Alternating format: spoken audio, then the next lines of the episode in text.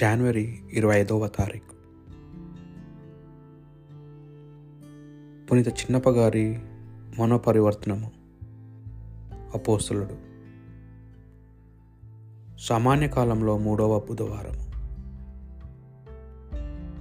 మొదటి పట్టణము. అపోస్తుల కార్యములు. ఇరవై రెండవ అధ్యాయము. మూడు నుండి పదహారు వచనముల వరకు. పౌలు ప్రజలతో ఇట్లు మాట్లాడాను. నేను సిల్సియాలోని తార్సు నగరములో జన్మించిన యూదుడను. కానీ ఇక్కడ ఎరుసలేమునందే పెరిగి గమాయేలు వద్ద విద్యాభ్యాసము గావించి తిని మన పూర్వుల చట్టమును గూర్చి గట్టి ఉపదేశము పొంది తిని ఈనాడు ఇటునున్న మీరందరూ దేవునకు మిమ్ము మీరు అంకితము కావించు కొనినట్లే. నేనును నన్ను నేను అంకితము కావించుకొంటిని. ప్రభు మార్గమును అనుసరించిన ప్రజలను మరణము పాల్గొన్నట్లు హింసించి తిని స్త్రీలను పురుషులను పట్టి బంధించి వారిని చెరసాలలో పడవేయించి తిని. ప్రధానార్చకుడు విచారణ సభలోని సభ్యులు అందరూ నేను చేసిన దానికి సాక్షులు. నేను వారి యొద్ద నుండి దమస్కు ఉన్న దమస్కులో ఉన్న సోదరులకు ఉత్తరములను తీసుకొని వచ్చి ఎర్స్లేంలో శిక్షించు నిమిత్తము ఆ విశ్వాసులను బంధించి బంధించి తీసుకొని వచ్చుటకై నేను అటుకు వెళ్ళి తిని. అట్లు నేను పయనించి దమస్కు సమీపించినప్పుడు మధ్య సమయమున ఆకాశము నుండి అకస్మాత్ముగా ఒక కాంతివంతమైన వెలుగు నా చుట్టూ ప్రకాశించినది. అప్పుడు నేను నేల మీద పడిపోగా సౌలు సౌలు నీవేళ నన్ను హింసించుచున్నావు? అని ఒక స్వరము నాకు వినిపించినది. నేను ప్రభువా నీవెవరువు అని అడిగి తిని నేను నీవు హింసించుచున్న నజరేయుడగు యేసును అని ఆయన నాతో చెప్పాను. అప్పుడు నా వెంటనున్న వారు వెలుగును చూచిరి కానీ నాతో మాట్లాడుచున్న వాని స్వరము మాత్రము వినలేదు. ప్రభు నేను ఏమి చేయవలను అని ప్రశ్నింపగా ఆయన లేచి దమస్కు పూర్వంనకు పొమ్ము. నీవు ఏమి చేయవలనని దేవుడు నిశ్చయించినో అదంతా అక్కడ నీకు తెలియప తెలియపడును అని నాతో పలికెను. కన్నులు మీరుమిట్లు గొలుపు ఆ కాంతిని కాంచుటిచే నేను ఏదియూ చూడలేకపోతిని. అందుచే నా సహచరులు నా చేయి పట్టుకొని దమస్కంలోనికి నడిపించుకొని పోయిరి. అచట మన ధర్మశాస్త్ర విధేయుడు అనన్య అను ఒక భక్తుడు ఉండెను. యూదులందరూ అతడు మంచివాడు అని చెప్పుకొందురు.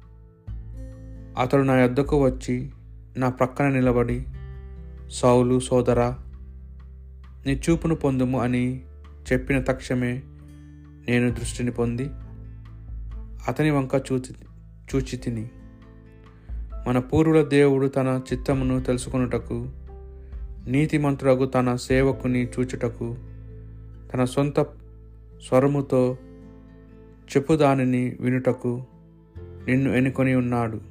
ఏలైనా నీవు చూచిన దానిని వినిన దాన్ని జనులకందరకును తెలియచేపుటకు ఆయనకు నీవు సాక్షివై ఉందువు. ఇక ఆలస్యం ఎలా లేచి బప్తిజం పొంది ఆయన నామంను ఉచ్చరించు నీ పాపములను కడిగి వేసుకొను అని ఉపదేశించాను.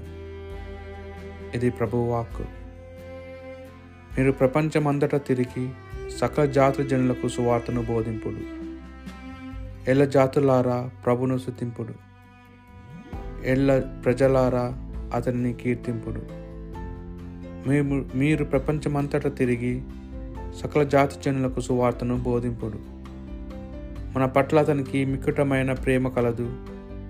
అతని విశ్వసనీయత ఎల్లకాలము ఉండును. మీరు ప్రభువును శుతింపుడు మీరు ప్రపంచమంతటా తిరిగి సకల జాతి జనులకు సువార్తను బోధింపుడు. సువార్త పట్టణము. పునీత మార్కు గారు రాసిన సువార్త సువిశేషంలోని భాగము. పదహారవ అధ్యాయము. పదిహే పదిహేను నుండి పద్దెనిమిది వచనముల వరకు. మరియు ఆయన వారితో ఇట్లా నేను మీరు ప్రపంచమంతటా తిరిగి సకల జాతి జనులకు సువార్తను బోధింపుడు. విశ్వసించి జ్ఞాన స్నానం పొందువాడు రక్షింపబడును. విశ్వసింపని వానికి దండన విధింపబడును.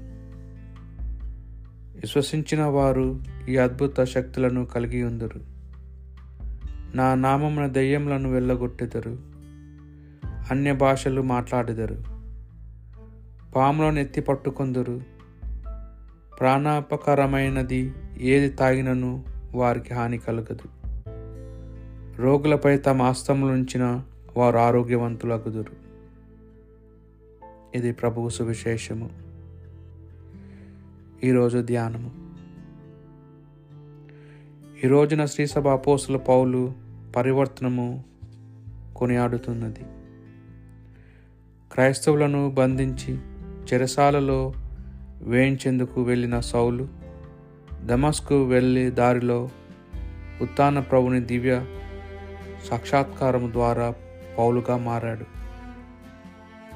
ప్రభువును ప్రత్యక్షంగా దర్శించుకున్న తరువాత తాను అంతకు మునుపు పొంది ఉన్న వాటినన్నిటినీ చెత్తగా భావించాడు.